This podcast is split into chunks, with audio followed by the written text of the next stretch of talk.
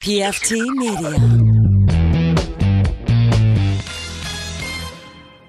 You are now listening to Cinema Crespodiso. Chris All the Crespo fun. Radio Show. Everybody likes it. Listen to his shit.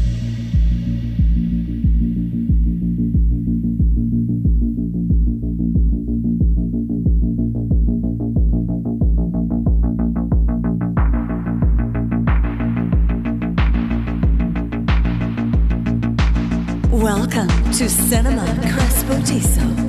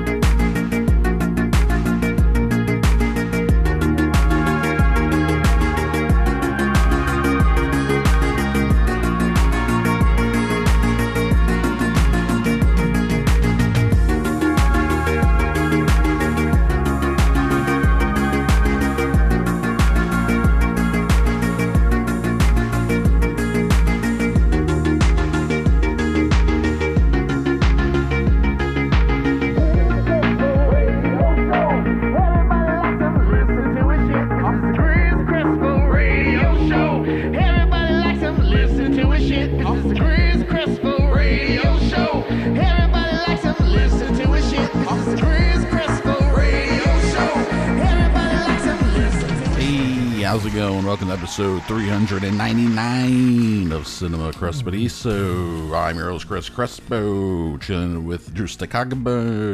Way too many episodes. 399. Feeling so fine.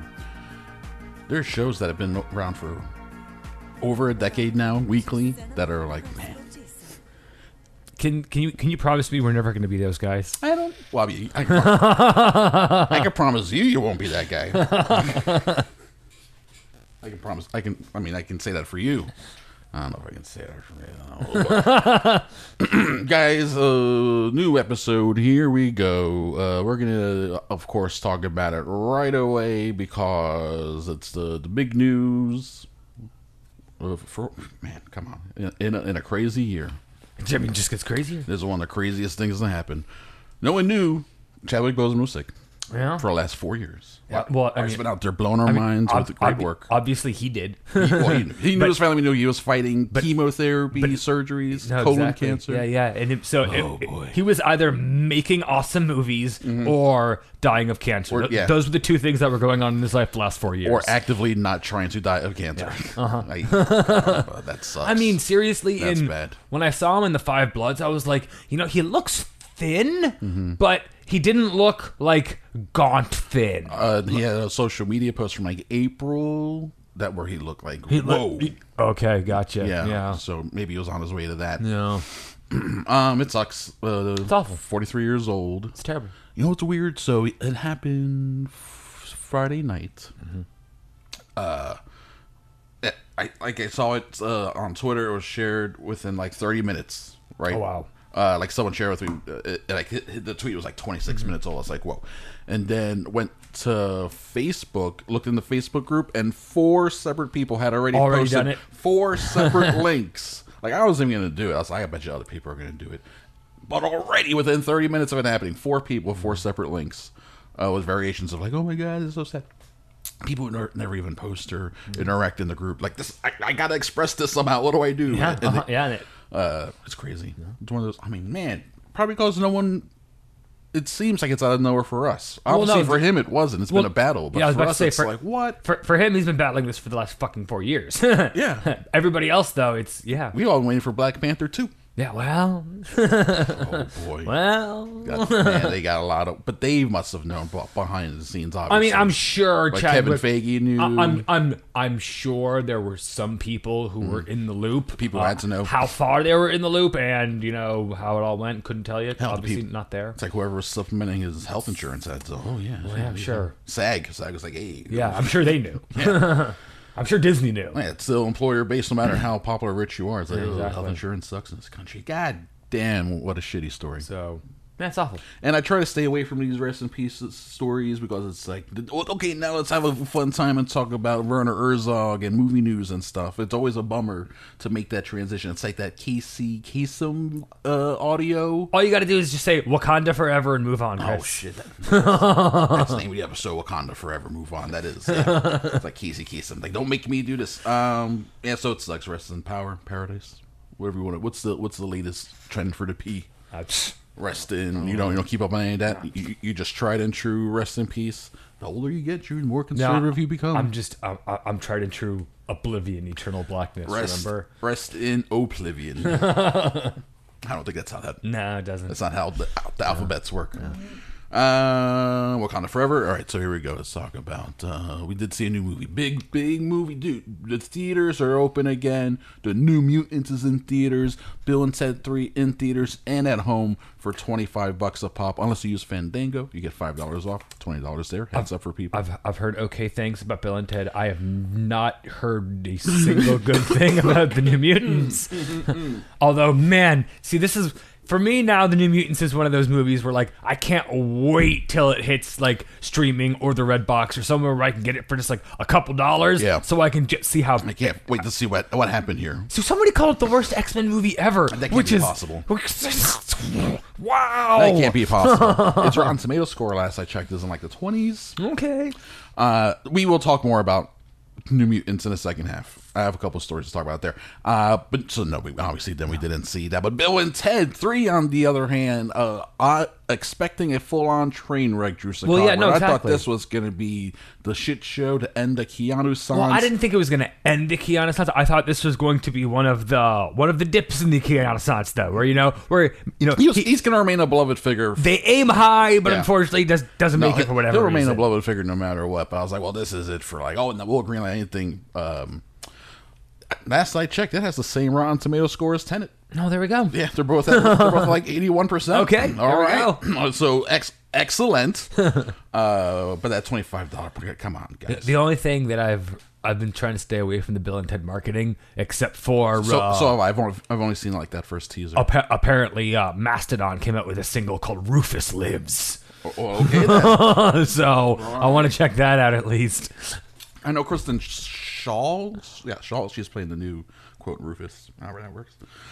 Um, since it is well reviewed, then uh, pretty pretty well reviewed, and not like people are gaga over it, but No. apparently it is actually No, yeah, exactly. It's, sweet. It's Like, good. no, I like it. Nobody asked for Bill and Ted Three. It's here, and it's surprisingly Yeah. not bad. If, if if the theater thing goes okay with Tenet, which I think it will with us tomorrow as of this recording, uh, and then you know within the few weeks everything seems it's nothing's crazy or nothing. Also, they don't the theaters are like yeah, hundred. They can't do that. That's all state mandated. Um, I could see myself seeing like a random Bill and Ted. Thursday show. If I pull up the the theater, like, yeah. oh, oh, look, there's like no one in there. I can go see this thing practically by myself. So I, I ain't gonna leave that off the uh, off the table at this point. You know what I'm saying? So we didn't we didn't see Bill and Ted. Yeah. No, we, we didn't. What, what, what if I yelled that we saw Unhinged, Russell Crowe? We did it.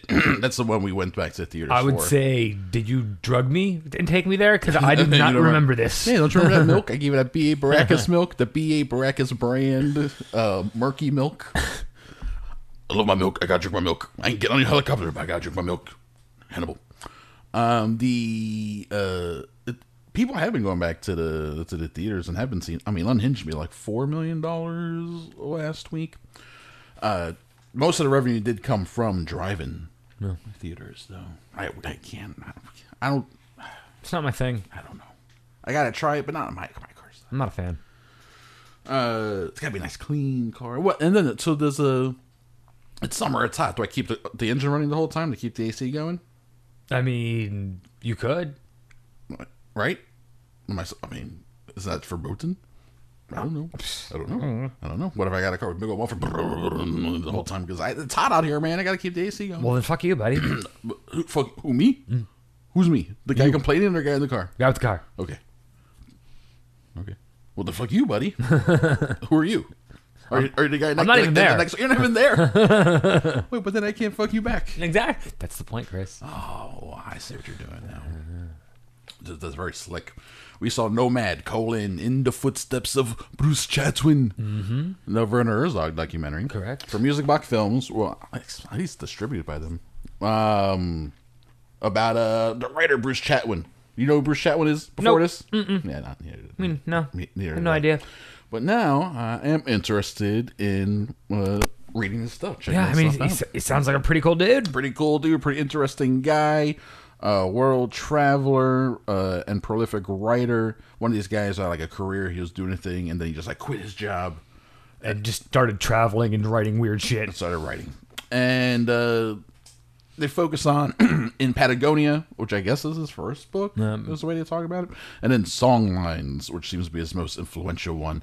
And they take a lot from that one, where then since it's a Werner Herzog documentary, it's not just about this Bruce Chatwin. Oh no, no, no, can't be. It's about like uh, singing songs. Uh, the song men and the song women. It's like what what happens when the last song man dies? Someone asks. And I, I don't know. I don't. That sounds like a Mad Max question. Yeah, it does. That's fucked up. I don't know.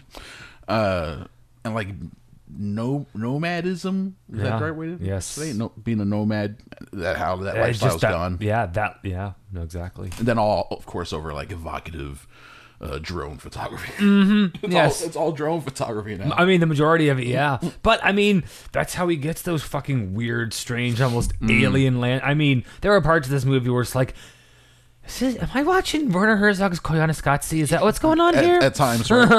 what was that field, that mine that they were mining, oh, the opal, yeah, the, the Opal. giant field of opal mines, which is in. Australia? Mm-hmm. Yeah, so they spent a decent time in Australia talking to the indigenous. So the indigenous people, which it looks weird when they're wearing clothes. Oh, dude, that Like, that they're not, they shouldn't be wearing those hats and jackets. When that old Aboriginal man was talking about the song lines and he just went down the stick and broke it off and tossed it, like Yeah. that old man's probably like one of the wisest and smartest people on the goddamn planet. that guy, he's he's he's he's he's figured it out. yeah, he's figured out. also that guy. He could be uh, 35 years old. He could be 135. Oh, I have no idea. yeah. Yeah. I would believe either one. Yes. I would. Oh, yeah. Come, yes. Yeah. I'm like, oh, oh, wow.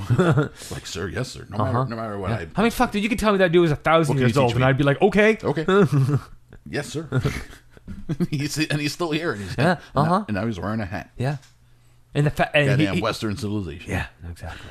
Uh, it is fascinating how it's you know what was it like eight chapters? He's seven or eight, yeah. seven or eight. It's such a shotgun approach to just like painting a picture. Well, I mean, even he said in the beginning of the movie, he's like, "This is just kind of a scatterbrain attempt to." Mm. It, this movie just kind of fell into itself. in his classic Herzog uh, voiceover Mm-hmm. narration, which I read an interview where he said he like leans into that kind of stuff. He knows that over the years that's what people have come to expect, and so he delivers on that for them. Thank you, Yeah, that is, that is awesome. thank you. He's got this one coming out where they finished shooting it in December, so before all the lockdown stuff happened. So they're able to edit, and it's coming out for Apple uh, TV Plus, Apple Plus TV, whatever they call it. Um, what's it called? It's about meteorites. Yes. Yeah, cra- crash into Earth Yes. specifically and stuff. Yes. Yeah. So that sounds awesome. Yes. Firestorm, That sounds about right. something like that. Firestorm. It's the end of the earth. It's the, these these ain't messages from heaven coming down to smite us for our in- inadequacies. In a phenomenally ugly house. the phenomenally ugly house. I, I saw phenomenally ugly. Not just ugly. Yeah. Phenomenally ugly. it's a phenomenally ugly house. But then as I was looking at it, I was like, that looks like a house I've seen in Staten Island. off, Well, off Staten Island you Expressway. Then the phenomenally ugly houses. Yeah. Oh yeah. yeah. Hey, look at that. Uh, Look, it looks like a castle. Isn't this cool? It's got a turret. they said it's called a turret. Okay, thanks, Gino. Appreciate it, buddy. Uh, no man, it was pretty good. I, it's available for for streaming for rent online at the moment. Okay. and then it'll be available soon. I'm not sure what. It'll pop up somewhere. I mean, it's Herzog. It's Herzog. It's worth all. All of them are worth checking out. Anytime a Herzog, a Herzog earner, I got them. I flipped them. I mouth flipped them on you. Anytime a Werner Herzog documentary is available, people should check them out. Yeah. for sure. It's like him, Errol Morris. Um, that's all I got. Uh, and if anything narrated by David Attenborough. Oh, true. Yeah. Any of those people. Any of those general British people over there with Attenborough at the helm of it. Jump into our media diets. Uh, this may be a short first half, which is fine because we have a lot for a second half. But let's see, media diet wise, only got a couple things here. Uh, first on uh, the YouTubes, I think it's only on YouTube. They, they put out via Netflix their channel. It's weird how Netflix has a YouTube channel and Okay. they just put out stuff on that channel. Okay. like that Dave Chappelle, what was it, eight forty six? That that special he did. Mm-hmm. That's on the their Netflix YouTube channel. They released a series of well, it's just the between two ferns, the movie, uh, all the interviews they did with celebrity interviews. So when they shot those fifteen or twenty interviews, they did shoot like full on things, and they edited them to like the four or five Yeah. minutes saw that they have. But then in the the movies, version. yeah, in the movie they only show little bits Yeah. of them, and some of them even got cut completely. So there's all all of them are like now they're full, they're quote full versions. They're four or five minute versions. I watched like five or six of them. Uh, it's pretty awesome. But then the, the wind uh, got taken out of my between two fern sales because I as I clicked on the Awkwafina one, I was like, here we go, and then I pulled up the Twitter and Chadwick. Boseman was dead. And I was like, damn it. And then I'm like reading, I'm like, damn it, it's all true. Damn, It's all real. And then I look up, and then there's like jokes, jokes, jokes. I'm like, I'm sorry, guys. this does this isn't funny anymore. This is, not, this is not being funny. Um, but it's good stuff if you like the between, and it's got you know dumb extended name or whatever. Uh, Hulu, they have on FX an animated block, an animated show called Cake. I've heard of it. Yes, I've seen. I've seen. I've seen it in its television form. I know on Hulu they break it down into the sub forms. Yes, from so, yes, all whatever all the different little shorts they Yeah. they group them together so you can just watch the shorts. So I uh, watched the first eight episodes. The ninth one just came out of Dicktown, which is uh, John Hodgman. okay.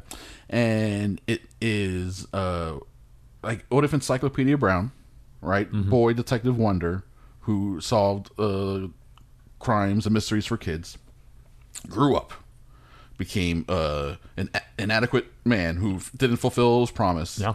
Uh was still in that town and was still solving mysteries and crimes for kids. So real life, Yeah, yeah. like in real life, this is what would have happened. This is what would have happened. uh, so it's Hodgman as that guy, Oh, and uh, and then his co-creator it plays. Uh, growing up, it was his bully, but now he drives him around and uh, like works as his like muscle slash uh, co-partner. Mm-hmm. yeah, because they're both losers. because they're both losers. But then, of course, then they become uh, unlikely friends. Mm-hmm. And I mean, because it's part of this cake block thing, each episode's nine to eleven minutes, so obviously average of ten. Very good, ladies and gentlemen. You're paying attention.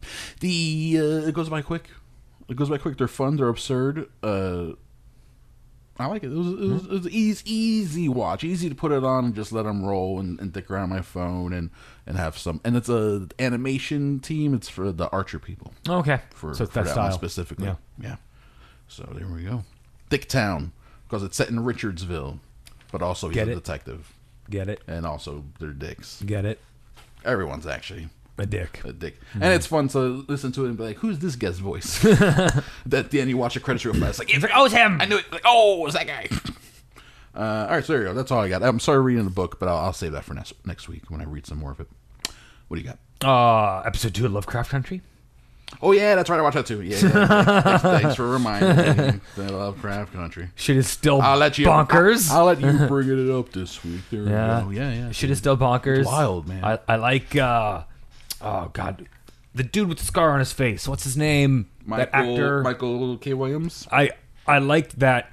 I, I, w- I was wondering if he was just gonna be like, uh, a character that like maybe came in like halfway through or Mm. at the very end because like in the first episode, always sees pictures of him and he's like what they're going to find. Yeah, true. He's the And it- MacGuffin. you, you think? And, and it, exactly, and in episode two, we see him, so It- I'm happy. It's weird how by the end of episode two, I was like, "Is this is this is the season over?" oh shit! Up at well, Chris. Apparently, shit. I don't even think shit has even hit the fan Apparently yet. not. Unfortunately, it's ten episodes. yeah. But when it ended, I was like, "Man, that that could have been like that feels like a story." And the that was whole- like a pre- that was pretty uh, satisfying. Those two episodes. The whole uh, the whole Whitey on the moon scene was hilarious. are they on the moon? and they're doing this ancient. I can't even pay my bills. We got Whitey on the moon. That is awesome. Yeah, it Uh, was. r- it, it was good. and it's got that guy. Oh man, he was in like Ghost. I think he's the sort of antagonist in, in Ghost. Um, the guy who plays the uh, the head of the Yeah. the the the, the He- sons of Adam. Yeah, I think I thought he almost maybe would have been a uh, a better Ozymandias than uh, Mr. Irons. Irons. yeah, sure. Good good age, age range. Yeah, for- that's what I'm saying. He's a good actor. Yeah. But he doesn't have the Irons name recognition. No, he does not. No, he does not. And then Irons got settled with that bad. I- I think that subplot was bad. Worst part of Ozymandias. Don't think keeping Watchmen for me from being like this is the, the greatest show ever. Is that whole Ozymandias subplot that was bad? Well, one part of it was bad. One part of it was very good. Uh, which part? When you find out that he's actually in the fucking sculpture. Oh, no, like, that's- that, that's cool. That, that it's him. like- like that was like And that he was there the whole time. what? Yeah, that's two different Yeah. times. That's been there the whole time. Yeah, sure. That, so that was fun. The other was, part, that was yeah. a fun reveal. Uh, but everything Yeah, the frozen squids. That was lame. I was like, I was like, yeah, I don't know about all this stuff. um, yeah, man, it's a I- it's an amazing show. I, it's Lovecraft Country. I'm really into it so far. I really enjoyed how there was uh, octopus tentacle during the breakfast scene, just sitting there. And I was like, oh, goddamn Cthulhu worshippers! yeah, like where did this? Where did you get? Where, where, where did you source this from exactly? This protein? what, what sort of tentacle is this? Which fa- which farm? oh, Cthulhu farm. okay, okay, thank you. Thank you. I'll pass. I'm a vegan now. It was fun watching now, the, the, the vampire get birthed. That was Yeah, yeah, yeah. Man, yeah. show was full of surprises. It is. was- It is was- wacky as fuck. It was only the second episode. That's what I'm saying. I love it. Uh, It's good stuff. Mm-hmm. Looking forward to episode 3 and continued adventures through Lovecraft Country. Correct. All right, so that's good. good. All right, excellent. Uh, looking for something just kind of silly, just to kind of watch Mm-hmm. uh, on Netflix. Hoops. Yes, this is who is behind this one. Is this Lord Miller? Lord Miller. Lord Miller and Jake Johnson saying dick a lot. There. All right. Uh, is there a person named Richard? No. Is there is there a detective? No. Is uh, are they referring to penises? Yes. Okay, here we go. I, I figured it out, guys. Yeah, yeah. I watched the whole thing. It wasn't that good. No. I didn't think it was that funny. Oh, and you watched the whole thing? How how much is the whole thing? What's the whole thing? Mm-hmm. Uh, eight, ten episodes, something like that. But they're only half hour episodes. All right, but still not that I good. was, I was hoping, I was just waiting patiently for it to get better. Yeah. and it never happened. it just like trekked along Mm-hmm. Yep. at a at a inadequate. And Correct. That that's a bummer. I'm sorry about that. it's okay. These things happen. It does happen. They all can't be winners. Uh, all right, well then stay away from hoops. Mm, unfortunately. apparently, people well, that gets a Drew Cockburn. I was not a fan. Uh, two dicks down. And then uh, there was a Netflix series called Drug Lords. Okay, is this also uh, animated comedy? No, this is a documentary about international drug lords. Eight episodes, forty-five minutes each. It's fun to learn about international drug lords as opposed to just the ones here in America. So, some fun stories from overseas. Like what kind of uh, are we talking? Opium, I- I- cocaine. It, it run, runs the border. All- everything? runs the gamut. You Pills? got you you you got. Uh, no, mostly That's an American thing. Yeah. Uh, so mostly heroin, crack, Mm. cocaine, and then the last one was about some crazy fucking Dutchman fucking uh, importing forty five tons of hash from Pakistan. It's pretty bonkers. That- That seems to be a lot of hash. I know. yeah. Fucking crazy, dude. Man, Yeah, just it was the, nuts. The smell, how do you? Yeah. That's a lot of coffee. Pack it, pack it on coffee, guys. the best from Colombia. No, I don't mean actual coffee. Not that wasn't a cocaine reference. No. pack it. Don't pack it with cocaine. Oh, that that'd be double bad. That would be a little bit. With the smell of the, we're not talking about that now. Uh, okay, so That was rec- it. recommend that one I mean, if you're into that Just sort of true crime stuff, if you're looking for a true crime thing. No. But not necessarily like, oh, this is like resetting no. the genre. Fuck no. It's just a pass of time. Like this would be on a if Netflix was a cable channel. This would oh be yeah, on the, oh yes, definitely yes. Uh huh. Gotcha. I gotcha. That makes sense. Okay. All right. Uh, we're gonna take a, a break here for the first half. We got uh, Billy D's Death of the Movies, his Fantasia Fest Part Three check in. He's reviewing The Oak Room, Kriya, Detention, and The Paper Tigers. That's a lot. That's a lot from Billy D. And then uh, and then we got a voicemail message that we're gonna play right after that, and then we shall return with the second half of the show. Watch a few movies, take a few notes. Billy D's Death at the Movies. What's up, my dudes? I have been insanely busy. What the hell am I even doing?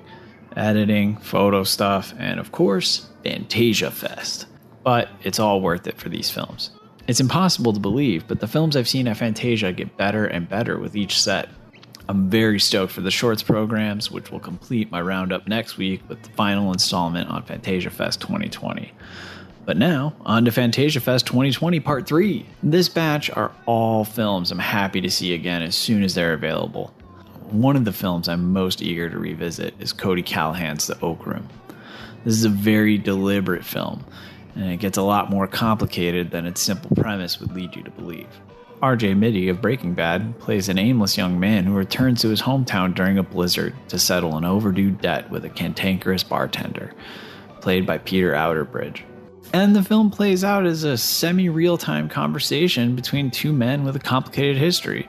But this is a tense, slow burn that unfolds in shocking ways that had me riveted to my couch. Mitte and Outerbridge are fantastic, verbally sparring and playing a game of psychological chicken with each other. I can easily recommend this for fans of tight, tense, talky thrillers. Now, I need to probably apologize in advance for my pronunciation of the director's name here. Siddharth Srinivasan's Kriya is fantastic. This has got to be the worst Friday night of all time. Neil is a DJ who is picked up one night by the beautiful Sitara. She takes him home where Neil walks in expecting a night of hooking up, and he sees Sitara's dying father on the floor surrounded by her family and a priest. Neil then becomes involved in a bizarre funereal rite that involves some form of Hindi black magic. This is a surreal nightmare odyssey that I loved. When a film has me shouting, just fucking go, man, so many red flags, I know I'm immersed. Everything about this film is supremely well crafted. The performances across the board are great, and I was transfixed by what was happening. At the beginning, I was sort of questioning whether my lack of understanding of Hindu funereal practices was making me more uncomfortable than I needed to be. But then I was like, nope, Neil seems pretty freaked out too. I'm right where I need to be. Kriya is definitely worth watching for fans of the new wave of familial anxiety horror, like Hereditary. And now, we've all seen some terrible film adaptations of video games. I have actually long thought that the Silent Hill movie, despite all of its flaws, might be the best video game adaptation we've seen yet. That was until I saw John Hsu's Detention. This movie has atmosphere on top of atmosphere. What a creep fest. The story takes place in Taiwan in 1962 during a period of martial law where some books are banned and anti state material is censored. A high school teacher organizes a secret study group, and word gets out. The military is sent to investigate accusations of anti state thought, and this group of teenagers must band together to find out who ratted on them and survive their own interrogations. This will be a distressing watch for some people, but I really found myself engrossed in this nightmarish vision of fascism and authoritarian policies. When I discovered this was based on a video game, I was blown away. But then the Silent Hill vibes I got started to make a lot more sense. Definitely worth watching if you like Asian horror. I'm going to end my Fantasia Fest coverage on a high note this week. A lot of the films I've seen have been super dark and pretty heavy, except this one. This was a bright shining light for me. And that's Bao Tran's The Paper Tigers. What a fucking joy this movie is. This is a kung fu coming of middle age comedy that is exploding with heart. It takes a classic martial arts story and flips it upside down. After their childhood kung fu master dies, his three students come together after almost 30 years to find out how he died. Now, I've seen this plot before, and I can name at least 10 martial arts movies with this plot, but I've never seen it like this. In America, with middle aged actors showing their age and leaning into it for comedic effect. This is just a joy to watch. It's got enough kung fu to keep the story moving, but I fell in love with these characters. This is an ideal film festival movie for me. One I would have been pleased to have seen in a theater with a ton of people. I also have to give them praise for casting Guy De Silva. He's a rising star, and this proved he's a magnetic presence even when he isn't doing a lot of fighting or flipping. I'm hoping to see a lot more from him in the future, and I want everyone to watch this. And the great thing is, is that there's nothing content-wise that would keep everyone from seeing it. It's a very family-friendly film. And well, that brings my Fantasia Fest coverage to a close for this week. Be sure to be on the lookout for the big finale coming next week. There's some great films I'm stoked to talk about. Be excellent to each other. Billy D. Record your message after the tone. Yo, what up, show? You know, I saw some stuff this week, but uh, I don't want to review anything, man. Uh, this week was a bummer. Out of, and it came out of nowhere. I really wasn't expecting, you know. I was kind of just drunk Friday night and uh, just happened to be on Twitter and uh, fucking exploded. Um, you know, whenever there's a death or a loss, you know, it's always tragic. Um, this I really wasn't. You know, somebody's sick. You kind of, you know, you can, you hear about their deteriorating health, and uh, you can kind of anticipate stuff. But, you know, obviously this was very private, and uh, it just sucks, man. You know, um, there's so many things you wish you wanted to say or you could have said. You know, he was on Twitter. And not like he's my my family or anything, but you know, I could have said something on Twitter. You know, you were great. You're really good at your job. You know, you moved me. You inspired people. You were powerful. And you know, all you can say today is he was missed. You know, I was really touched by uh, Twitter, which is usually a fucking shit show. Um, but there was like a lot of outpouring. It was very positive. Um, which is good to see. But it just, man, uh, you wish you could tell it to his face, like how great, how great he was to his face when it means the most. Not that it's not meaningless, but you know, here's my call to action: um, give people their flowers, man. Give people their flowers while they're here, while it means the most. You know, if you have a relationship that you value in your life. It can be a parent or a significant other or your old college roommate. You know, give them their flowers now while they're still here. You know, um, tell them they're great. Tell them that they inspire you and they make you want to be better. And that's it. Uh, I don't know. Seemed important to say. All right, peace.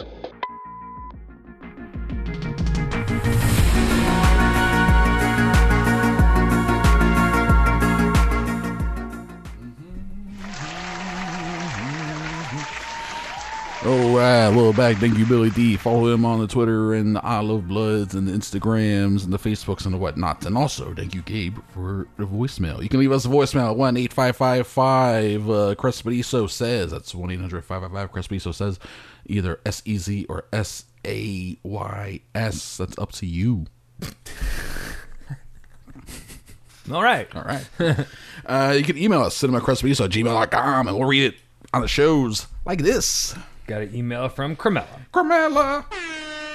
Hey guys, what movies have you seen that might wind up in your Slim Pickens top 10 of 2020? Hmm. Here are the ones I've seen that popped up in my mind in no particular order. All right. 1. Palm Springs. Yes, it is Groundhog Day 2.0. Once you get past that, almost everything in the movie worked, from the jokes to the way it looked, on Hulu. That's pretty good. That's a good choice. All right. Number two, Peninsula. A fun mashup of 28 Days Later and Escape from New York that definitely doesn't take itself too seriously. Coming soon. Excellent. I haven't had a chance to see it yet. As soon as we can, though. Oh, yeah. Sw- uh, number three, Swallow. A slow burn psychological horror about someone who starts swallowing objects with an increasingly diffi- with increasing difficulty level. Ari Aster Light on VOD. Uh, Billy D, I remember he reviewed that one as well. I think for a uh, Billy D's at the movies, and he liked it very much. Yeah. Uh, the Painter and the Thief. My favorite documentary of the year about an artist meeting and developing a relationship with the person who stole her most valuable work and somehow lost it while he was wasted. On Hulu. Yes, that one. The trailer for that looked really good. Number five. You're the first person who's no one's ever seen me before. You're the first person to have seen me. Spoiler alert. Number five, Possessor. This film from Brandon Cronenberg could be in an Existenz shared universe. It even has Jennifer Jason Leigh in a small role. it definitely holds up to his father's work. Excellent. Coming soon. With Andrea Riseborough. Yeah, looking forward to that one. Uh, number six, Bill and Ted 3. This is the second best comedy of the year behind Palm Springs. The plot is just okay, but was refreshing to see the comedy that had no sex jokes, drug jokes, puking, shit, or piss jokes. Great casting choices, as well written movies, and mostly land in what might be the best family movie of the year on VOD. All right. Shockingly conservative take from Carmella. All right. And 7 through 10 We, to hear, be determined. we, we hear you, Fox News.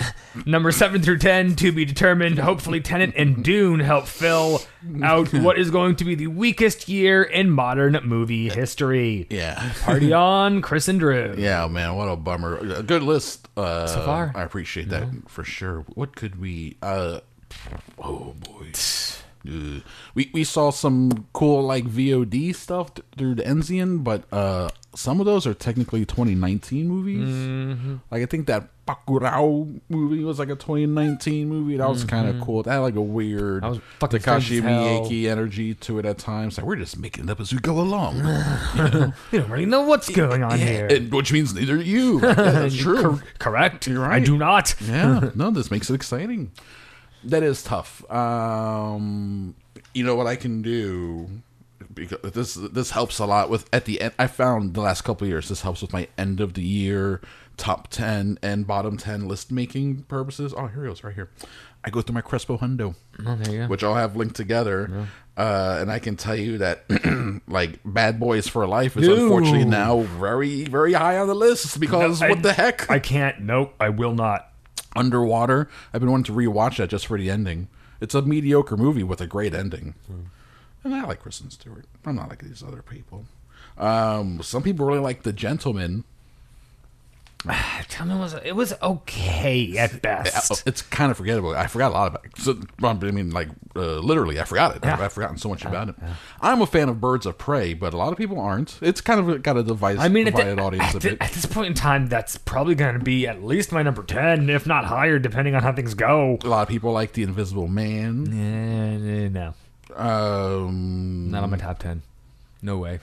Yeah, now and see now we're getting to now uh, COVID has kicked in. Now I'm looking at movies like Corpus Christi. Remember that one, that Polish film? Well, Extraordinary. That was surprisingly good. Extraordinary was that one about the the Irish horror comedy. Yeah. uh, that was all right. I mean, these movies are like okay. I mean, hell, depending on how this fucking year goes, First Cow might end up on my top ten. Yeah, that might round it all out. uh, I can give you a spoiler for uh for the worst of list, Capone. oh, oh, man, that is gonna be man. That fucking movie. Um, Lucky Grandma was good, but I think that this maybe technically a 2019 release. I enjoyed that one. Um, speaking of comedies, Carmella, King of Staten Island, uh, not as good. Thank God. Not as good. Um, Wakanda Forever, The Five Bloods would make my top ten. Yeah, I, at this point in time, yeah. Yeah. It would for sure. Maybe even like in a normal year, it would come close to my top ten. But this year, for me, for sure. Uh, here we go. First Blood, uh, not First Blood. First Cow. First Blood is something different. Rambo, First Cow, Part Two. That's a weird movie. hey, this cow, you know I need the milk for my biscuits. I. Um. Oh, also probably in the bottom ten, Tax Collector. For a worse of list, that may end up because again, just haven't seen all- that many movies. It all depends on how many movies I end up seeing. That's a problem. I mean, that's definitely not making my top ten list, but it might not be bad enough to make my bottom ten list either. And then some of the better movies I've seen this year have for sure been from the Florida Film Festival, like Outside Story and Currency. Uh, Drought was pretty good. At the Video Store was pretty good. So I mean, fuck, some of the best things that I've watched this year have been old anime, yeah, right. like ancient, that I just didn't know about. yeah, my favorite movies so far have been like the Lone Wolf and Cub movies. exactly.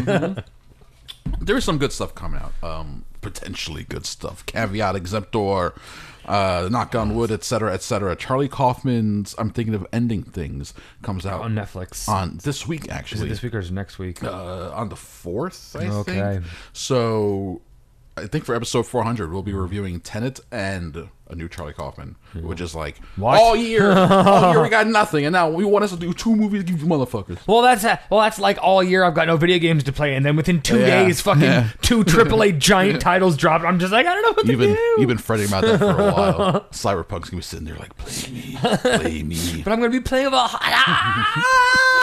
Um, and then also Ben Wheatley, his adaptation of the novel Rebecca comes out on Netflix in a couple I mean, months, fucking. and that's gonna be a pretty big deal. I mean, we've had a lot of really good series this year. Fucking Perry Mason was great. Mason was Lovecraft good. Country's been doing good. Really enjoyed We- that. We've got uh, season two of The Boys drops next week. Watchmen was this year too. Watchmen was this year. Yeah. Uh, and have you seen the uh, the trailer for? Uh, I think it's on Amazon. Raised by Wolves, the new Ridley Scott show, That's an HBO Max. HBO Max. Yes. that looks bonkers as fuck. I've only seen like still images, and I'm already on board. I saw- that starts very soon. I, I saw a teaser for it with uh, uh, Travis Fimmel, and he looks You s- How's Travis doing? he looks like fucking Ragnar Lothbrok still. I, I can't get out of my head. It's kind of because he's he has uh, kind of this the same hairstyle. He's like a big scar on his face now, but he's still he looks like a fucking future Viking. Future I fought in the future Viking Wars. yeah, we had laser swords, but also there was mud. Uh, yeah, I, that's gonna be exciting. That's So- eight, that's HBO Max. Yeah, so that looks great too. Yeah, so there's there's for sure stuff. TV uh, movie wise, it's been brutal. Uh, everything just got pushed till next year. All the good stuff got Fucking pushed. Mandalorian was awesome this year. There's also um, Wonder Woman will be coming out in a couple months, so that was also potential to be good. Yeah, this does. Potential. Would it be a top ten in a normal year? Probably not. This year, or just just come out and you make it. Yeah, that's all you got to do. yeah, at this point, come on, guys. Um, all right, thanks, Corell. We appreciate it. Yeah, You got another email. Yes. What we got? We got an email from Scott. What's up, Scott? Hey guys, have you ever experienced a weird break in a movie at the time you thought was actually part of the movie, but turned out to be just a technical glitch? Hmm. Let me explain. Please do. First time I encountered this phenomenon was in a theater watching American Sniper. It's the scene where Bradley Cooper and his fellow soldiers are invited into a home of locals, and Bradley feels like something ain't right about this family. In the theater, halfway into that scene, the screen turned red, like Terminator mode. The sc- uh, the scene went on for more than two minutes in red, and Bradley is ultimately proven right. He discovers a huge stash of insurgent weapons that is seemingly innocent family's house. At the time, sitting in the theater, I actually thought that the red shift was Clint Eastwood's choice as the film's director to show how Bradley's character was indeed a super soldier with superior instincts. Nah, it was just the theater's digital projector malfunctioning at exactly the right moment. Wow. Then it happened again today. This time, I'm watching a truly awful movie on Hulu called 222. It's a big climactic scene. The bad guy has already shot our good guy once, and now he's about to shoot the hero again to finish it. But right when he's gonna pull the trigger, screen goes black for about eight seconds. The pause felt completely natural because the movie had already established its ridiculous theme of time loops and alternate realities. It was really I was really fucking fed up with the movie by this point. However, this break seemed like a cool artistic choice, and I kind of liked it. Surely, this was a harbinger of another clever maneuver to change the timeline. Nope! It was my Wi Fi crapping out for a spell. A quick refresh of the movie ended with far less intrigue and suspense than the black screen had to offer. That's fine. So, any similar stories? Take care, guys. I, it's funny. I don't have anything specific, but like that's that has for sure happened. It, it, it must have happened. I just can't think of any specific Like things. I can think there's at least one time where it's sitting in a theater where the picture cut out, but the sound kept going, and people are like, "Is this supposed to be? this is, is this character blind? What's going on? Did they just get a bag put on their head? Is that one of those things? And it keeps going, keeps Yeah. going, and finally, you got to let me get up and get out of here and go, go talk to someone about this. Something like that's for sure happened. It's funny though, where you want to go with it. Yeah. You're like, you're like, maybe this is part of the movie. Like, oh, this is an interesting. choice. I don't know if I like it. It's a choice, though. Yes. that's very that's very very funny. Um, but I can't think of anything specific. though. Yeah, unfortunately. Um, is that that's it for the email? Them's are the earmers. Thanks, guys. We appreciate you. Also, patreon.com slash Crespodiso you can sign up there for our bonus episodes that come out every week on Friday. This week, uh, or just this past week, we released our, uh, what is it? What month is it? August? I have no idea what's going we on. We released our eighth of 12 Seagalogy episodes. The Glimmer Man. That's right. Glimmerman. We talked about what does it mean to be a Glimmer Man? How does Brian Cox know any of that stuff? Who are the people that reported back? So he got the name. how did this how does any of this work? We talked about all of it. It's a lot of fun. Uh, how does Nikki Cox play into the movie? And Stephen Tobolowsky? Well, you gotta watch the movie to find out and then listen to the episode. Patreon.com slash Crespodiso and uh, I think so. I just jump into the stories here. Yeah, let's jump into the stories. We got a bunch of stories. Rose McGowan back in the news, but this time feuding with her fellow white ladies. Okay. Uh, a week ago, she got into it with Patricia Arquette for, Okay. for some reason. I can't recall the exact nature of that little Twitter back and forth. It was a snipey, is what it was. Uh, but now she's going after uh, a longtime rival, uh, and and and not not not best friends. Alyssa Milano. Mm. Uh, let me see where this is, this is. This is good stuff. This is good stuff. Um, final night of the DNC, McGowan criticized the Democratic Party for what he saw as their failure to accomplish anything for the people they represent. Milano then tweeted a thread of all the things the Democratic Party has done to make the world a better place. Like a whole thing on the 19th Amendment, et cetera, et cetera.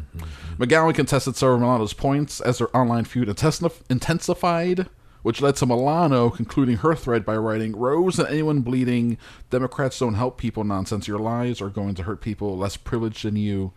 It's the kind of thing an actual fraud would do. Uh, back and forth, back and forth. Right, right, here we go. Then McGowan gets personal. this is where it gets good. She then, uh, according to this article, quote, leveled personal allegations against her former co star, accusing her of creating a toxic environment on set and of appropriating the Me Too movement. Uh, McGowan claims, You stole hashtag Me Too from Tarana, the person who came up with the hashtag. You co opted my movement, the cultural reset, for fame, jealous of me for outing my rapist. She wanted to say that Milano made 250k per week on Charmed, but claims that she threw a fit in front of the crew, yelling, "They don't pay me enough to do this shit." Appalling behavior on the daily. I cried every time we got renewed because you made this set toxic as fuck. Now get off my coattails, you fucking fraud. so what team? Who you sided with? McGowan or Milano? I don't give a shit. Come on, way. you gotta pick one of them. No, I don't. Uh, I've always liked Melissa Milano because she's been into uh, Shakes baseball and does fantasy baseball stuff. I was like, oh, it's cool. But I mean, does she really? I could understand the, the most highest paid person on a set also being the uh, the pettiest and the one making things more difficult for everyone. Neither of us were there. How can we really know? Because uh, It- it- Twitter is here. It, it, it's she said, she said. It's doesn't fucking matter. it's it's she said she said. That's what I said.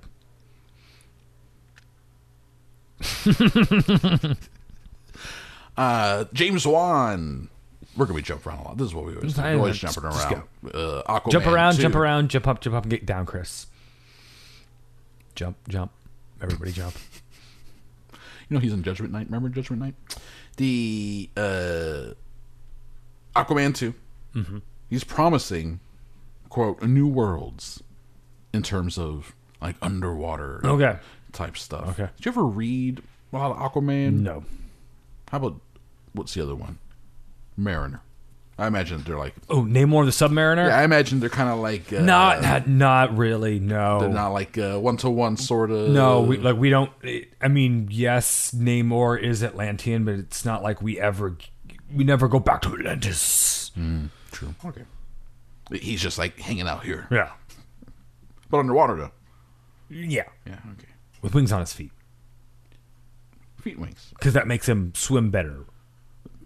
With his arms to his sides. I like how they swim in Aquaman, where they're just like, like a missile. There's like, where are they getting the propulsion from?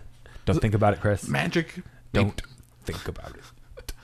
Uh, Adam Sandler making more Netflix movies. This one is called Hubie Halloween, and it's a horror comedy. It's first ever horror comedy. Okay. It's PG thirteen, and we got a rating. It's a horror comedy. What do you think it'd be rated PG thirteen for?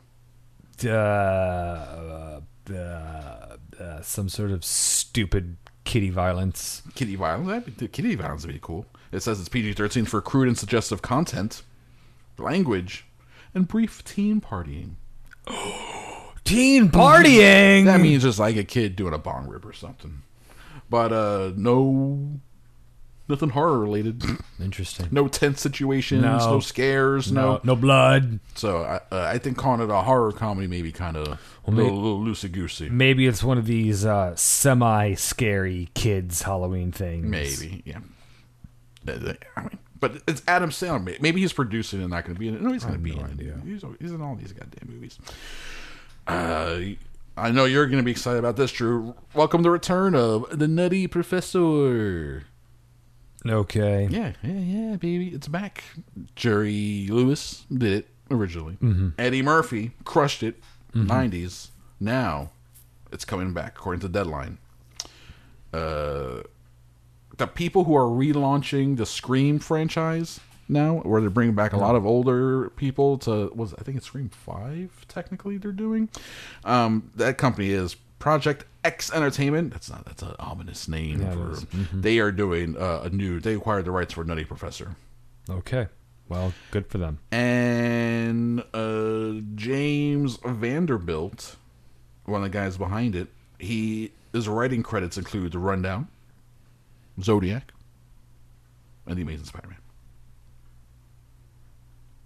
Good. Good. Not so good. Yeah.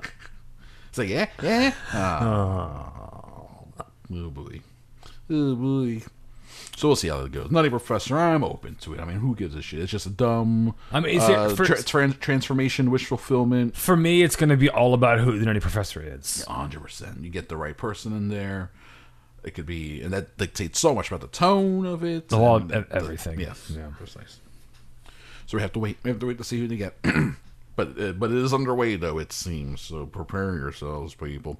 Uh, Netflix canceled two shows specifically because of COVID 19 and Mhm. these cancellations are interesting because they happen. Uh, at least one of them had a season two set to go, set to begin filming. Okay. And they canceled it right before that. Haven't heard of these shows. Some people might have though. Maybe you came across them as you were scrolling, Drew. The Society. No. Okay. I am not okay with this. Mm, well, the Society had already been renewed for season two. Okay. Uh, that was beginning to start filming next month, but that's not happening now. I am not okay with this. Uh, based on a graphic novel, was given the green light for season two. Scripts have been written. However, looks like it. it won't Wah, happen. Uh, this is from Netflix. We made the difficult decision to not move forward with the seasons of that those shows. We've disappointed to have make them do COVID. Here we go, and we're grateful and the blah blah blah. And just no, this is just just words. Mhm. They're just put out words. Um, we're seeing a, a bunch of that. There's either shows that can survive the the lockdown and they can wait to to be up and running, and ones that cannot. and one's like we can't continue. I guess keeping all you people on payroll as you sit there doing nothing because maybe that's what's happening. No. Like we're doing these shows, we have to, and then they don't justify the, the amount of eyeballs on them. Uh, like a season two won't really bring that many more subscribers anyway. So No. why are we going to spend the money on a season two? It's tough, but it's also business. Yes, it is. That's how that's how business works. Um, I think so. I'm not sure. I actually know nothing about business. Speaking of Texas Chainsaw Massacre, the franchise that will never die. Mhm. They're doing uh, another sequel. Whoever they are, who is they? They are some people. Some people. Some okay. some people. Legendary Pictures. Legendary. Gotcha. Pretty big company. Yeah. Legendary. This is according to Deadline. Uh, Ryan and Andy Tohill were hired to direct the movie. And apparently, one week into filming, they got fired. All right. Well, they must uh, suck at their job. Uh, well, it's the old creative differences. apparently, according to We want to do this. Well, we want you to do that. Well, we don't want to do that. Okay, then you're fired. Okay. You would think they would, they would figure that out before they get into filming, though. You would think so. So it's a case of like they've been filming for a week. They were looking at dailies, and Legendary Pictures was like, "We don't like what we're seeing here." Mhm. So they fired him. Found another guy, a cinematographer turned director, who uh, looks like he's won some Emmys, and his name is David Blue Garcia, and he will be directing. All right. This uh, surely not very good. Well, but what if it is good? What if it, you know, it, it, why can't these movies be good? Right? I mean, it could be. Any movie could be good. It has the potential. They yes. all have that kinetic potential. Turn that kinetic potential. It's just the majority of the Turn it to energy. It goes. Bzzz. Yeah, the dud. It's like, oh, this uh, firecracker really uh, fizzled out here at the end. Um, we have something in common uh, soon here with uh, Tom Cruise. Okay. Because he went and saw Tenet, and then we we're going to see Tenet too. So it's like, Yeah. hey, both of us. Yeah. It's like We've seen Tenet. it's- We're, we're in the I Saw Tenet Club. We're like the same guy, practically. now I get it. Now I understand what it's like to be Tom Cruise. No, you don't. You never will. I never. Not even. Nope. Not even close. He uh, put out a video, or his social media team. I don't know how this works, but at Tom Cruise on Twitter and then on other other channels, put out a about a minute long video of him in a in a taxi in London on a rainy ass day, going to see a screen of Tenet, and uh, it's never addressed, but it looks like it's Christopher McQuarrie who's with him. Is he all messed up? They're all masked up. Okay. Oh, yeah, they're, they're both masked up.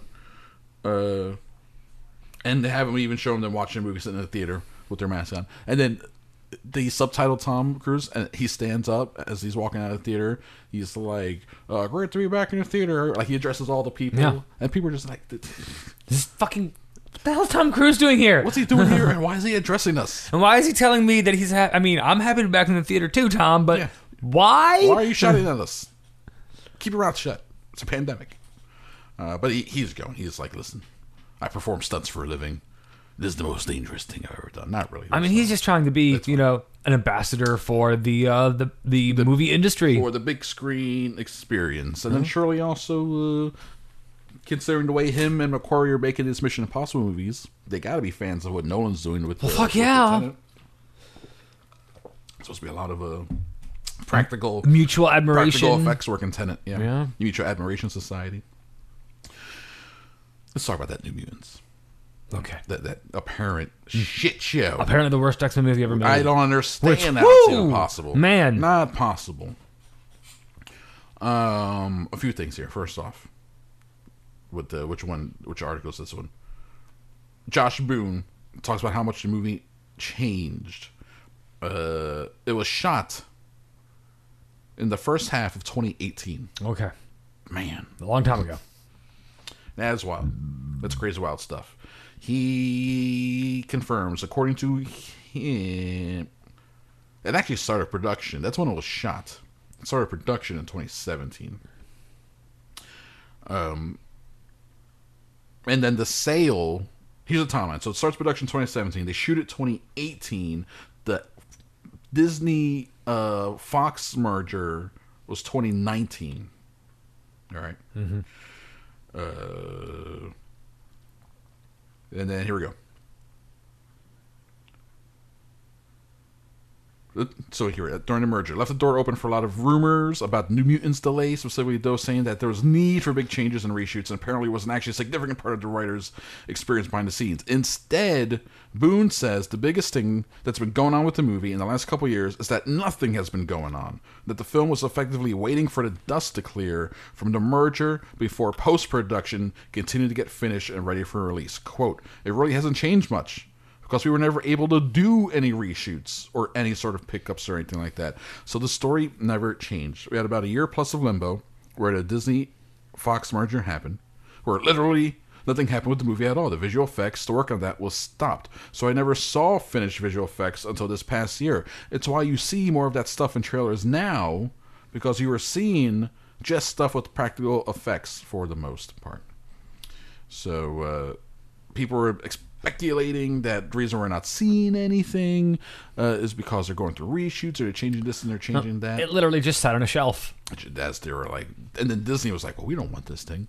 Well, it's part of the package, Unfortunately, you bought this thing. You got to finish it. and also there were um, the speculation, I guess you can say, or rumors that the uh, their contract for the movie like had a theatrical clause, like you can't just dump this; it has to come out in theaters. So maybe that's part of the reason why now, like, oh, p- theaters are opening, uh, let's dump it out now. Let's get it- get it out of the way. do this. Let's get it out of the way. Um, but I got some more follow up news. Whew, This one, this one is turning into uh, for su- such an. Such an apparently garbage movie. It actually, I mean, I guess it all makes sense. If it's gonna have this tortured journey, all this is gonna make sense. But here we go. Per the Vulture report, Fox was so disappointed with the movie Josh Boone delivered that there was talk of reshooting the entire movie from scratch. Wow. Um, Wowzers. Here's a quote. In post production, a studio exec noted that a total do over would not necessarily be a financial wipeout, given the film's relatively bargain budget. Relatively bargain budget. You could throw the movie out, start over, and it would still be the least expensive X Men movie so far. Well, I mean, here you go. I mean, if they decide, I mean, if they do decide to scrap everything, they don't have to they, they saved their effects budget, at least their digital effects budget, because Yeah. they're not going to do that Yeah. work. So they put that towards the uh, or the final VFX. Yeah. Whatever cut they saw was at some effects. But yeah, you're right. Um. So apparently Fox just wanted to redo the whole thing, and then the merger happens. And and then that kind COVID, of that ties into else. Boone's other thing, where it's like, well, there were no reshoots because the merger happened, and then once the Merger happened, nobody gave a fuck about us. Fox wasn't like all those Fox execs were like, let's just reshoot the thing. They were all gone. Yeah. And then Disney was like, yeah, we'll just dump this out. Um, this is according to the uh, Vulture report. The Vulture report has some early story details, including the reveal that the original script featured X Men member Storm acting as a sadistic jailer. Um, the EW Entertainment Weekly report contradicts this. They had a 2015 draft that said it was a more direct spin off of X Men Apocalypse and featured Professor X, Hank, and Storm. So McAvoy and Nicholas Hoult would have come back in that original script, but that never happened. Um, skip that, skip that, skip that.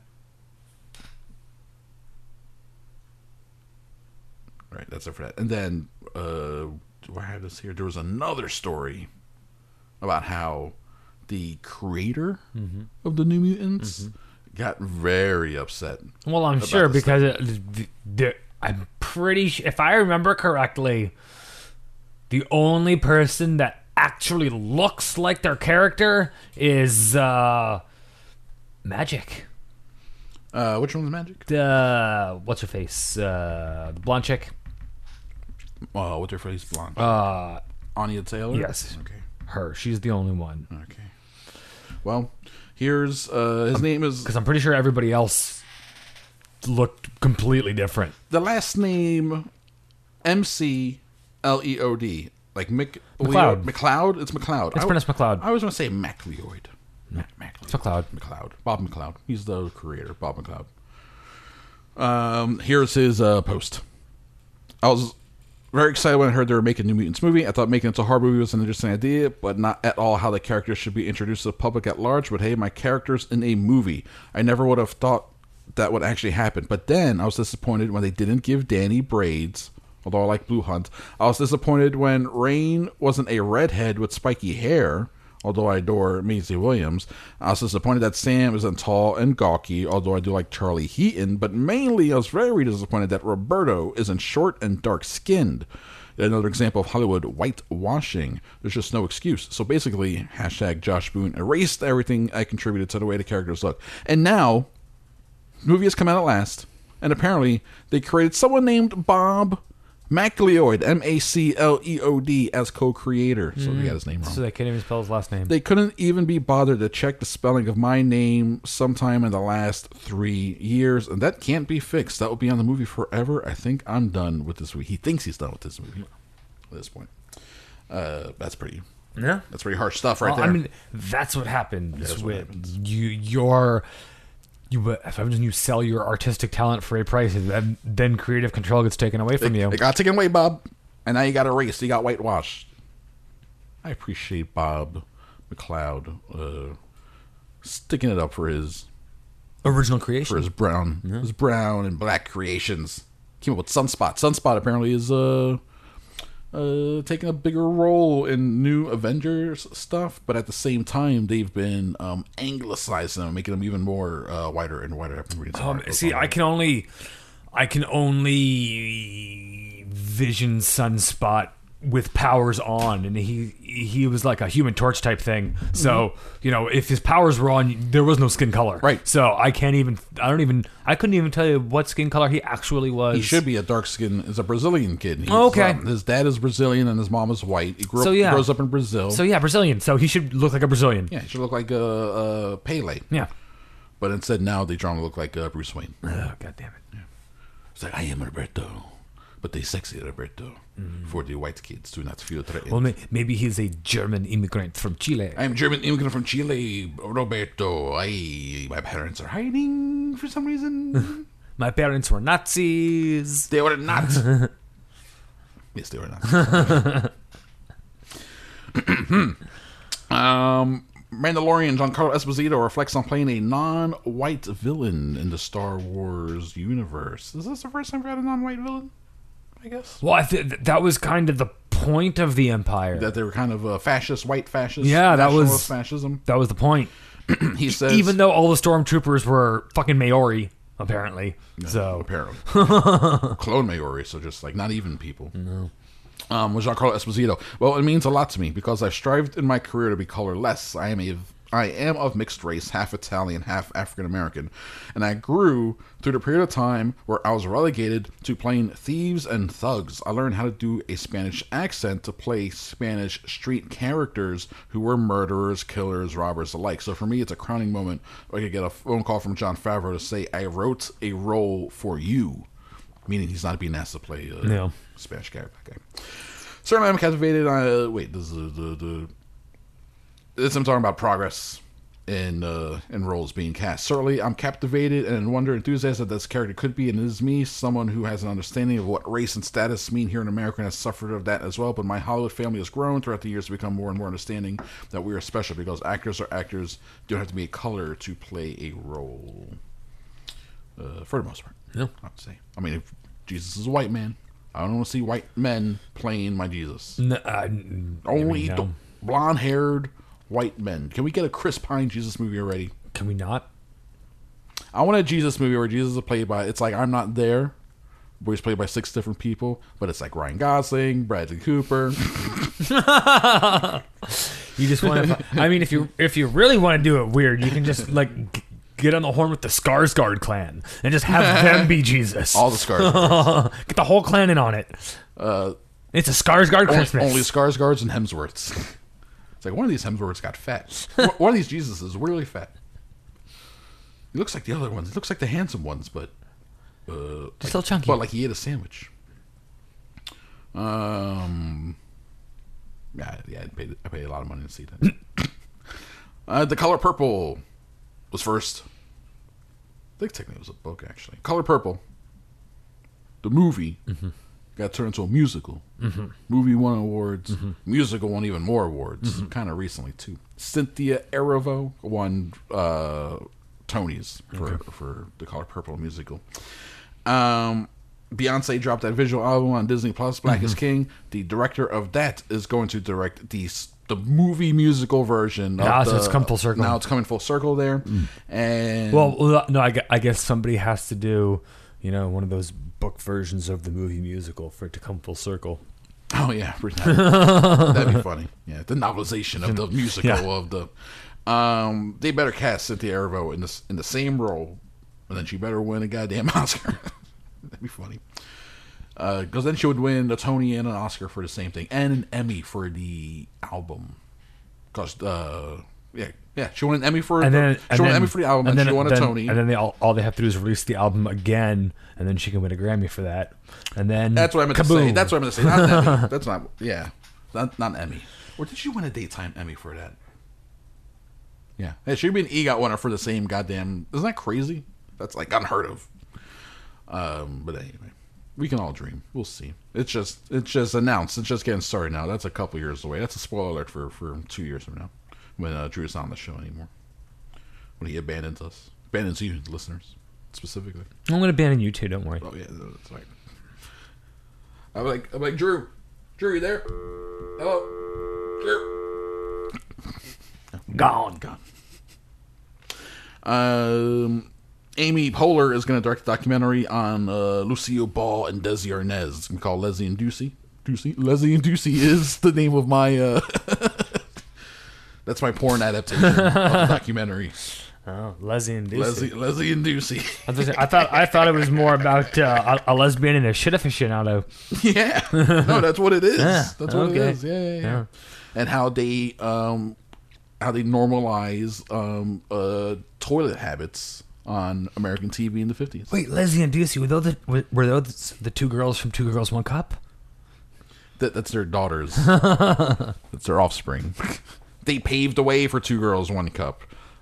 We wouldn't have two girls, one cup without Leslie Leslie, and Ducey. Yeah, that's the whole point of the documentary. Oh, okay. It tracks that that through line. Gotcha. From A to B, and then at the end, people are like, "Wow, It's amazing." the cultural ramifications of watching women shit on screen has been unherefore to explored in such a way that we have uh, no hope but to shut everything down and pretend entertainment doesn't exist anymore.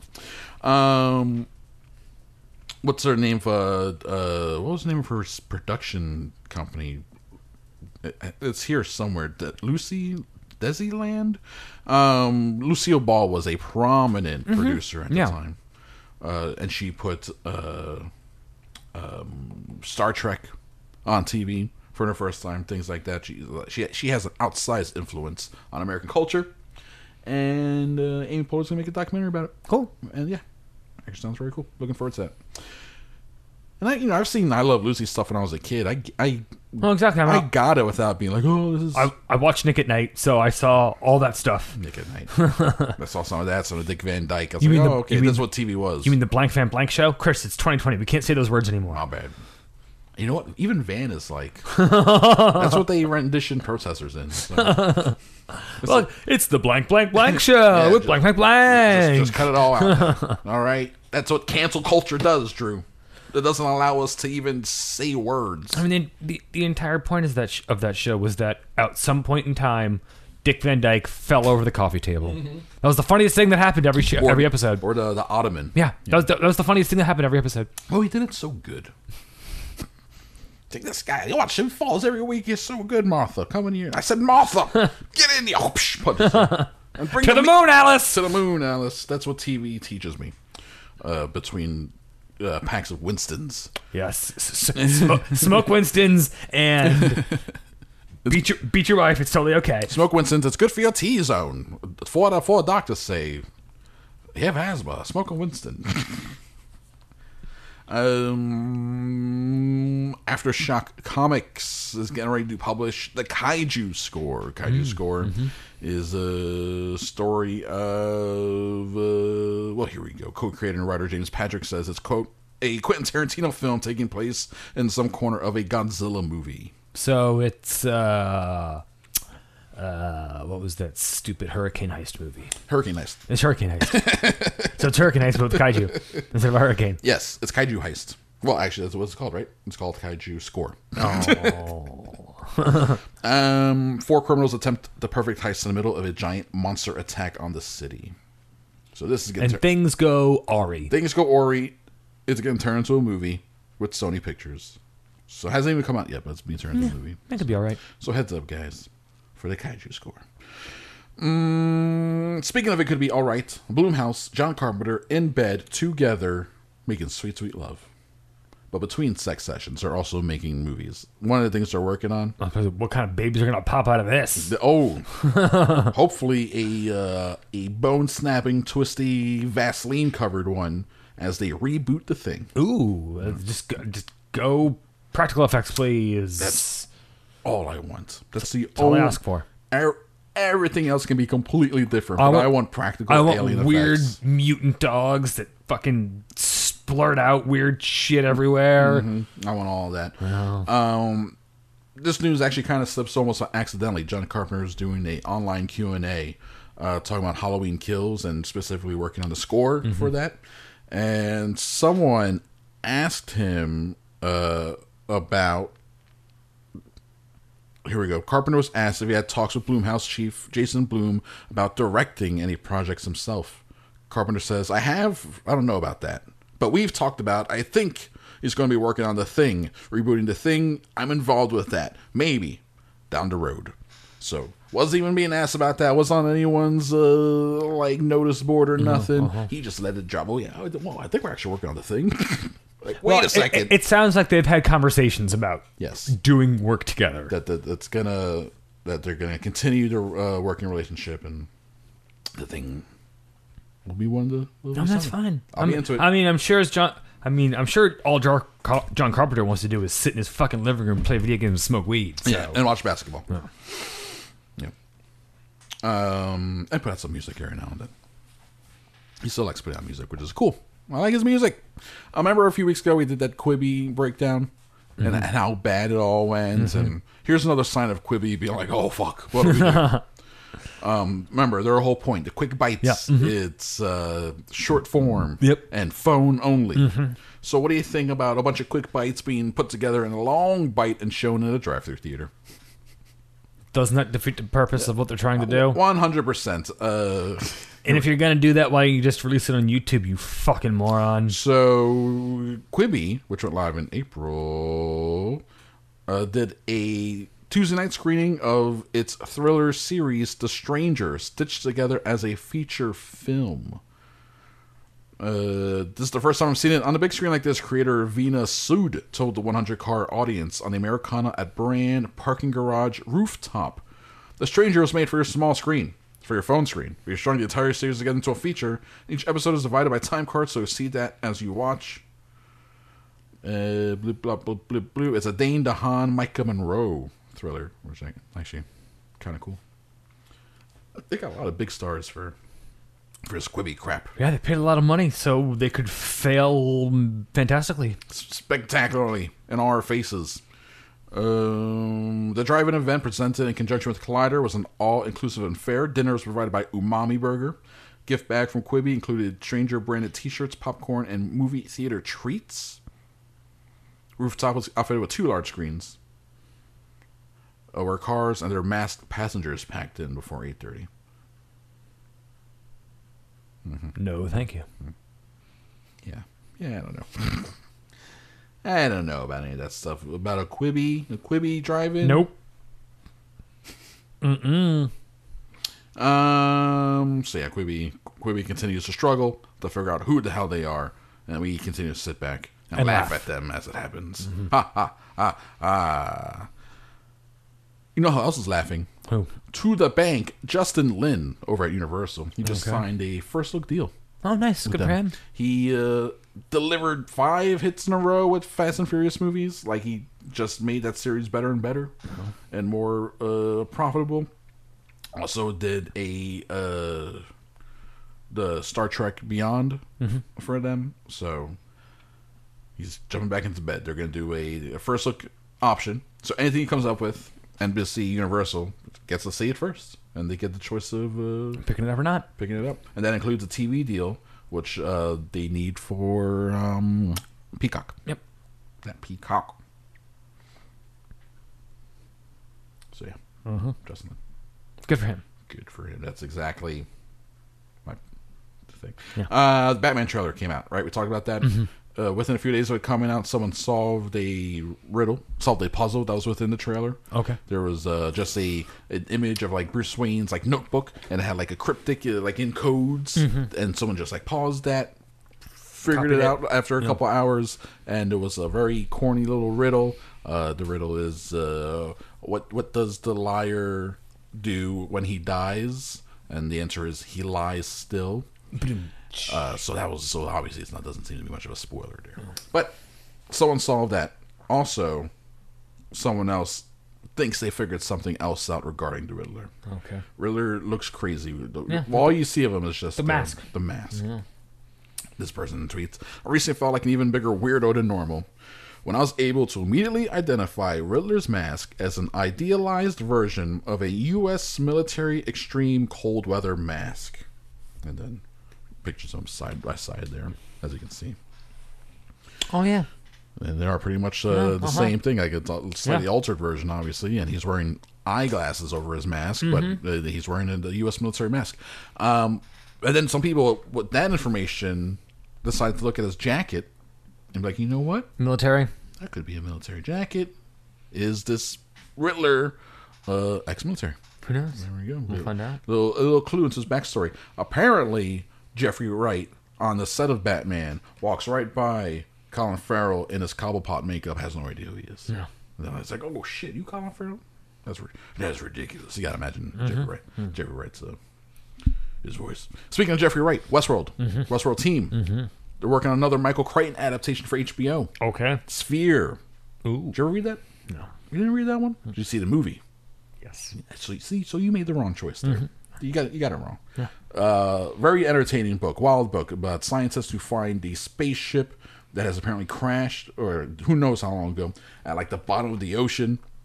They get down there, they get inside, and they they find a sphere uh, that uh, can like read their mind. knows things. It knows things, and it's like changing them, and whatever their uh, like fears are become manifested. Mhm. Movie's got Dustin Hoffman, Sharon Stone, uh, Samuel Jackson. Very good cast. Very bad movie. But I enjoyed the book. So now it's looking like Jonathan Nolan and Lisa Joy, their uh, their company is Kilter Films, and they're working with Susan and Robert Downey Jr.'s production company, Team Downey, and Warner Brothers TV, because obviously it's HBO. Cool. I'm in. Uh, they'll write the pilot for the series. Book came out in '87. All right, there we go. Uh, makes me want to reread the book ahead of time because I remember enjoying it very much. I went through a thing in the in the uh, early '90s, right, right around sixth grade, of reading a lot of Crichton, Grisham. Uh, those are my big two, actually. I guess. So you turned into a middle-aged man in your preteens. Yeah. Good job. Hey, it it was either that or I kept, keep reading Henry Huggins. I, I had to make the leap at some point to more adult fare, right? Jurassic Park was the one that did it for me. I, I'll sit there reading my kid's book in fifth grade, look over at my friend sitting next to me, and his book has a picture of a dinosaur on it. Uh, yeah. what are you reading? He's like, "Oh man, let me tell you about this." Um, and there we go. Yeah, but the Grisham though was inexcusable. then I started reading um, Silence of the Lambs. Then I got to the description of a of a of a prisoner like throwing jizz at Clarice Sterling Starling, and I was like, "Wait, it's younger." You're like, wait, I was what? like, wait, wait a second, you can do that? Excuse me. Wait, where do I get this stuff from? How does this work? This isn't a Spider-Man novel. Wait, is it? Maybe it is. So last week we talked about um, that Universal chief stepping down, Ron Meyer, because of uh, an affair he had with an actress who then apparently he was being extorted for that. So he's just like, you know what, I'm just gonna, I'm just gonna quit. Um, and then it was rumored that one of the extorters was that actress's current uh, boyfriend partner, who is Neil Marshall, the director. Uh, he, of course, is denying that. But who's not really trying to buy those denials is this talent agency Verve, Ooh. who has dropped him There we go. as a client. He just signed with them in November. Uh, so things not looking good for, for Neil Marshall. There's a new movie out starring this lady, starring uh, Man, go figure. Charlotte Kirk. Exactly. So that's just a quick update on last week's story there. That's all that's happening. Fun. Um, Nicolas Cage, voice acting Yes. for a new uh, series coming to Amazon. And it is uh, based on a book called High Fire.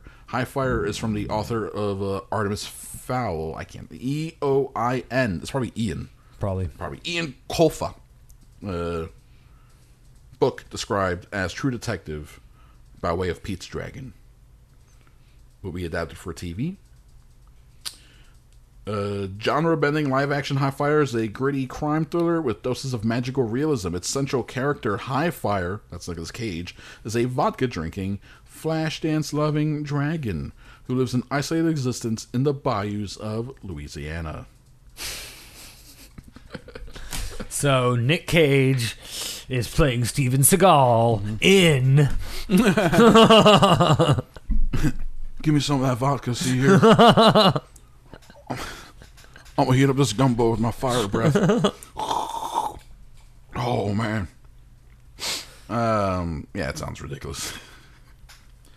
It sounds ridiculous. Uh, more details about Highfire. Once upon a time, dragons ruled the earth, and Lord Highfire ruled the dragons from his ire. But this is not once upon a time. This is now, and now all Lord Highfire rules is this shack in Louisiana's Honey Island swamp. He's become plain old Vern, and by day he hides out among the alligators, watches cable TV, and drinks obscene amounts of vodka. It isn't much of a life, but he's alive to live it. Oh, he he, uh, he meets a human team named Squib, who becomes mixed up in some trouble while running booze for the local mob. Their mutual struggle for survival becomes entangled in the most unlikely of friendships. Starring Nick Cage, Okay. Yeah. So he's a drunk dragon. Fun. drunk drunk dragon. That's right. Yeah.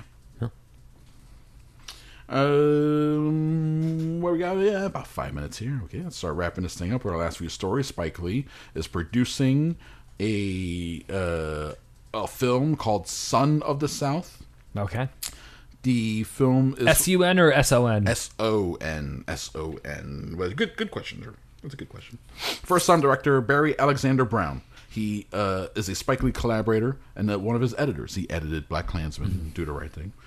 Uh, but he brought this story to Spike Lee and he convinced him to help him produce it. Uh, Son of the South, Son of the South, uh, tells the true story of Bob Zellner, a descendant of Klansmen who became the first white field secretary of civil rights group, the Student Nonviolent Coordinating Committee. Um, but but but, but there's the most one I thought one of the most interesting things here is uh, where he had to convince Spike Lee. I can't find it. He has to convince them that it's not just a white savior movie. Mhm. He's not making a movie about a white guy who's like, I gotta stop the racist, and then the black people are like, Oh, thank God, Whitey gets it. It's a movie about how the movement saves the white guy. That it, it's the other way around. And then he's in their debt. Yes. Yes, forever. Uh, so we'll see. That sounds interesting. Son of the South. Lord Miller. Mentioned him already. Mhm. They got a new series Okay. that they're producing. I mean, uh, we already mentioned last week they're producing so much stuff. This one that they're producing just came out. This news, a uh, series that will be set in Miami and will be centered on a Cuban American woman and her family. Okay. So sort of imagine like a my big fat Cuban Cuban quinceanera. whatever, Yeah. yeah. exactly. Uh, Natalie Morales and Serena Fiallo will be the uh, the producers and showrunners, writers, directors, etc., etc. Morales and Fiallo are also best friends. Oh. Oh, so it'll have that kind of energy going Yep. for it. Obviously, part of the reason why Lord Miller is interested in this is because uh, Phil Lord is himself half Cuban. There you go. His mom's a Cuban. um, what did we do this one? Yep, here we go. Fox. Oh, this is a very fascinating story, actually. So, in 20, I think it says here, 2016, maybe even more recently, uh, no, yeah, 2015, a Variety article came out that had a breakdown of uh, the demographic breakdown of TV directors on um, FX. White dudes. 85% white men. Uh, John Landgraf is the chairman of FX. And he saw that article and he was like, fuck. As a white dude, he's like, Mhm. fuck, that, that ain't good. Mhm. Um, so he set about to change, Change that. it, yeah. Um, Landgraf admitted that he was ashamed by this number, and his initial reaction was defensiveness. But he added those figures were an indictment of the entire industry, and that the whole thing was rotten. Um, so blah, blah, blah, blah, blah, blah, blah, blah, where the the new number here we go for 2021 technically for shows coming out next year that in production uh 63% of directors for FX will be women and people of color. Nice. So that 85% number has dropped quite a bit, which is great. And then uh, Landgraf says, not surprisingly, uh, where is it? I mean, I don't Looking for the exact quote. He, he said, not surprisingly, the uh, quality has gone up. Good. I was just about to say that's the only thing that matters. I don't care. I don't give a fuck if you're man, woman, black, white, Asian. Makes no difference. If you make good television, I will watch it. And uh, yeah, he says here, as it turns out, they were hiding in plain sight. He also noted that the quality of work we got from this new crop of directors was superior to what they had before. And it's because if you you're only pulling for one talent pool, then you're thinning out that talent pool. Every time you pull somebody new. Yeah, but if you're just going, if you open that up and now it's all people are available, now you're getting the absolute best, no matter Yeah. what the their gender demographic is, or the color, uh, binary, etc., or whatever. None of that should matter. Like you said, it's all about the talent. But the, in order for the true talent to really be established, uh, it has to be a level playing field. That's the only way a merit-based economy or society works. Uh, can't be born on third base and say you hit a triple. Mhm. Then you'll be all proud, like I hit a triple. Look at me, motherfucker. You were born on third. Uh, nope. Get back. Get back. Get back. So there we go. Good for FX. Good for that white man. Uh, everyone praise that white man. Thank you, Whitey. Hashtag thank you, Whitey. Wakanda forever. The uh, Oh, yeah, this one I pulled this because I think you'll find this interesting. The Batman has a possible clue or a hint at the Court of Owls, Ooh, fun. right? I like Court of Owls. So there's a quick shot of a uh, greeting card that has the clue in the beginning of the trailer, and on the very front of the card, just before they flip it open, there's a picture of an owl, but it, it's like a very specific kind of big gold-eyed owl. So it does sort of look Court of Owlish, No. and and then uh, so people started trying to put two and two together. Oh, and then it says who W H O O O question mark. So there's the owl. Kind of they kind of color corrected that shot so you can see. Oh no, better. yeah, no, that is uh huh. That's pretty. Yeah, that's Court of Owls. right? No, and that the- is yeah. And then someone It says secret friend on there too. from your secret friend. Who? Fucking Court of Owls. And then someone pointed out that um, so Batman's gauntlets on his arms Mm-hmm. they look like the gauntlets used by a specific Talon, one of Mm-hmm. the owls. Uh, so and then there's a picture of them side by side. Yeah.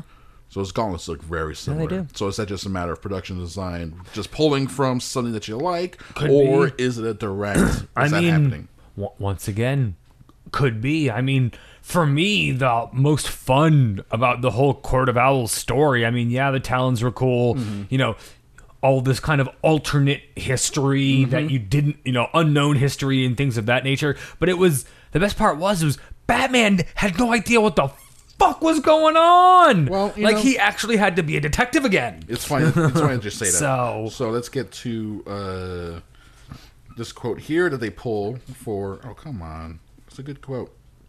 A Matt Reeves quote. Here we go. Here we go. This is Matt Reeves at DC's FanDome. You see, Batman's not having any of the effect that he wants to have yet. And this is when the murders start to happen. The murders begin to describe the sort of history of Gotham in a way that only re- reinforces what he knows about Gotham, but it opens up a whole new world of corruption that went much farther. But as that story starts to come out, without being an origin tale for him, touches on his origins. Yeah. So could that could that be? No. Could that be? We'll see. Let's wrap this baby up with final story. Chris Hemsworth. Speaking of Hemsworth, uh, Jesus number six in my Jesus movie, where we have Okay. ten Jesuses. Gotcha. Most of them Hemsworths or Skarsgårds. Yes. I mean, two of them already have Jesus abs. Hell yeah. The, the, the largest of the two clans already have Jesus abs. Hey, you know, li- lifting the weight of the world on your shoulders like that, it's gonna get you ripped, bro. How much can you lift, bro? Jesus, Jesus lifts a lot. Uh, I remember there was a. It's probably still out there. Uh, in the '90s, I remember a T-shirt design that was a, a ripped Jesus doing a push-up with a cross on his back, and then some sort of like ins- inspirational thing. It was meant to be like work out like Jesus, but also he died for your sins, but he's a strong guy about it. So it's so strange. So anyway, strong Jesus, Chris Hemsworth, uh, is being looked at for a role in the Mad Max prequel. Okay. Yes. Uh, so we may be losing this Charlize Theron. That's a bummer because uh, George Miller contemplated d- doing the aging, but was like, it's just not there. I don't want to do it. I'll just cast someone younger. Uh, so Theron's heartbroken. We're all sad. but Hemsworth, uh, maybe looking at the role of Dementus, who it's not said, not sure whether Dementus is a hero or villain, but it sounds like a I mean, it sounds like yeah. it sounds like a goddamn villain. Um, Dementus is described as um, breathtakingly handsome, with an angel's face, scarred by a deep forehead wound stitched together with shiny chrome staples. yeah. Yeah, yeah. So there we go. Uh, that's your final story. Chris Hemsworth in Mad Max. Well, I mean- and then I wonder if they'll bring back Tom Hardy. Makes sense. I mean, Theron. Mr. Hemsworth is Australian. Australian. That makes sense. Let's get the Australians in here to represent our boys, our peeps. Um, and then he can uh, he can bring in Santa Claus. They can find Santa Claus like tanning by the beach. It's like, boys, that's been Christmas in years. I can't afford the reindeer no more. I couldn't feed them. I had to eat them. Well, that and you know the North Pole melted. And the North. Pole melted, so now I don't have a home anymore either. You know, it's it's rough out here. It's rough out here for a Santa pimp.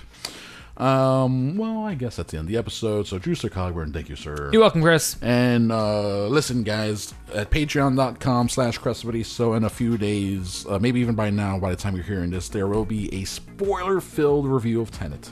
More like we're trying to figure out what we saw in Tenet. And then in episode 400, we're going to have a spoiler free review. So that's what's on the docket. We're looking forward to it. Wish us luck, and uh, we'll be back with more stuff. Assuming we survive. That's what we survive. Peace out. Oh wait, no. Uh, yeah, all that stuff. I'll just cut, I'll just cut it from last week. You know, the kill your kill your masters and the eat the rich stuff. I should just cut that out and play it as a drop. The Breonna Taylor cops they need to be You arrested. can, you can make it into a button. That's what I'm saying. I should, I should make it into a button and just drop it in, and the Black Lives Matter and all that, because that's never mm. going to go away. That's never going to end. Mm. But I keep forgetting to say it. It's Peace out.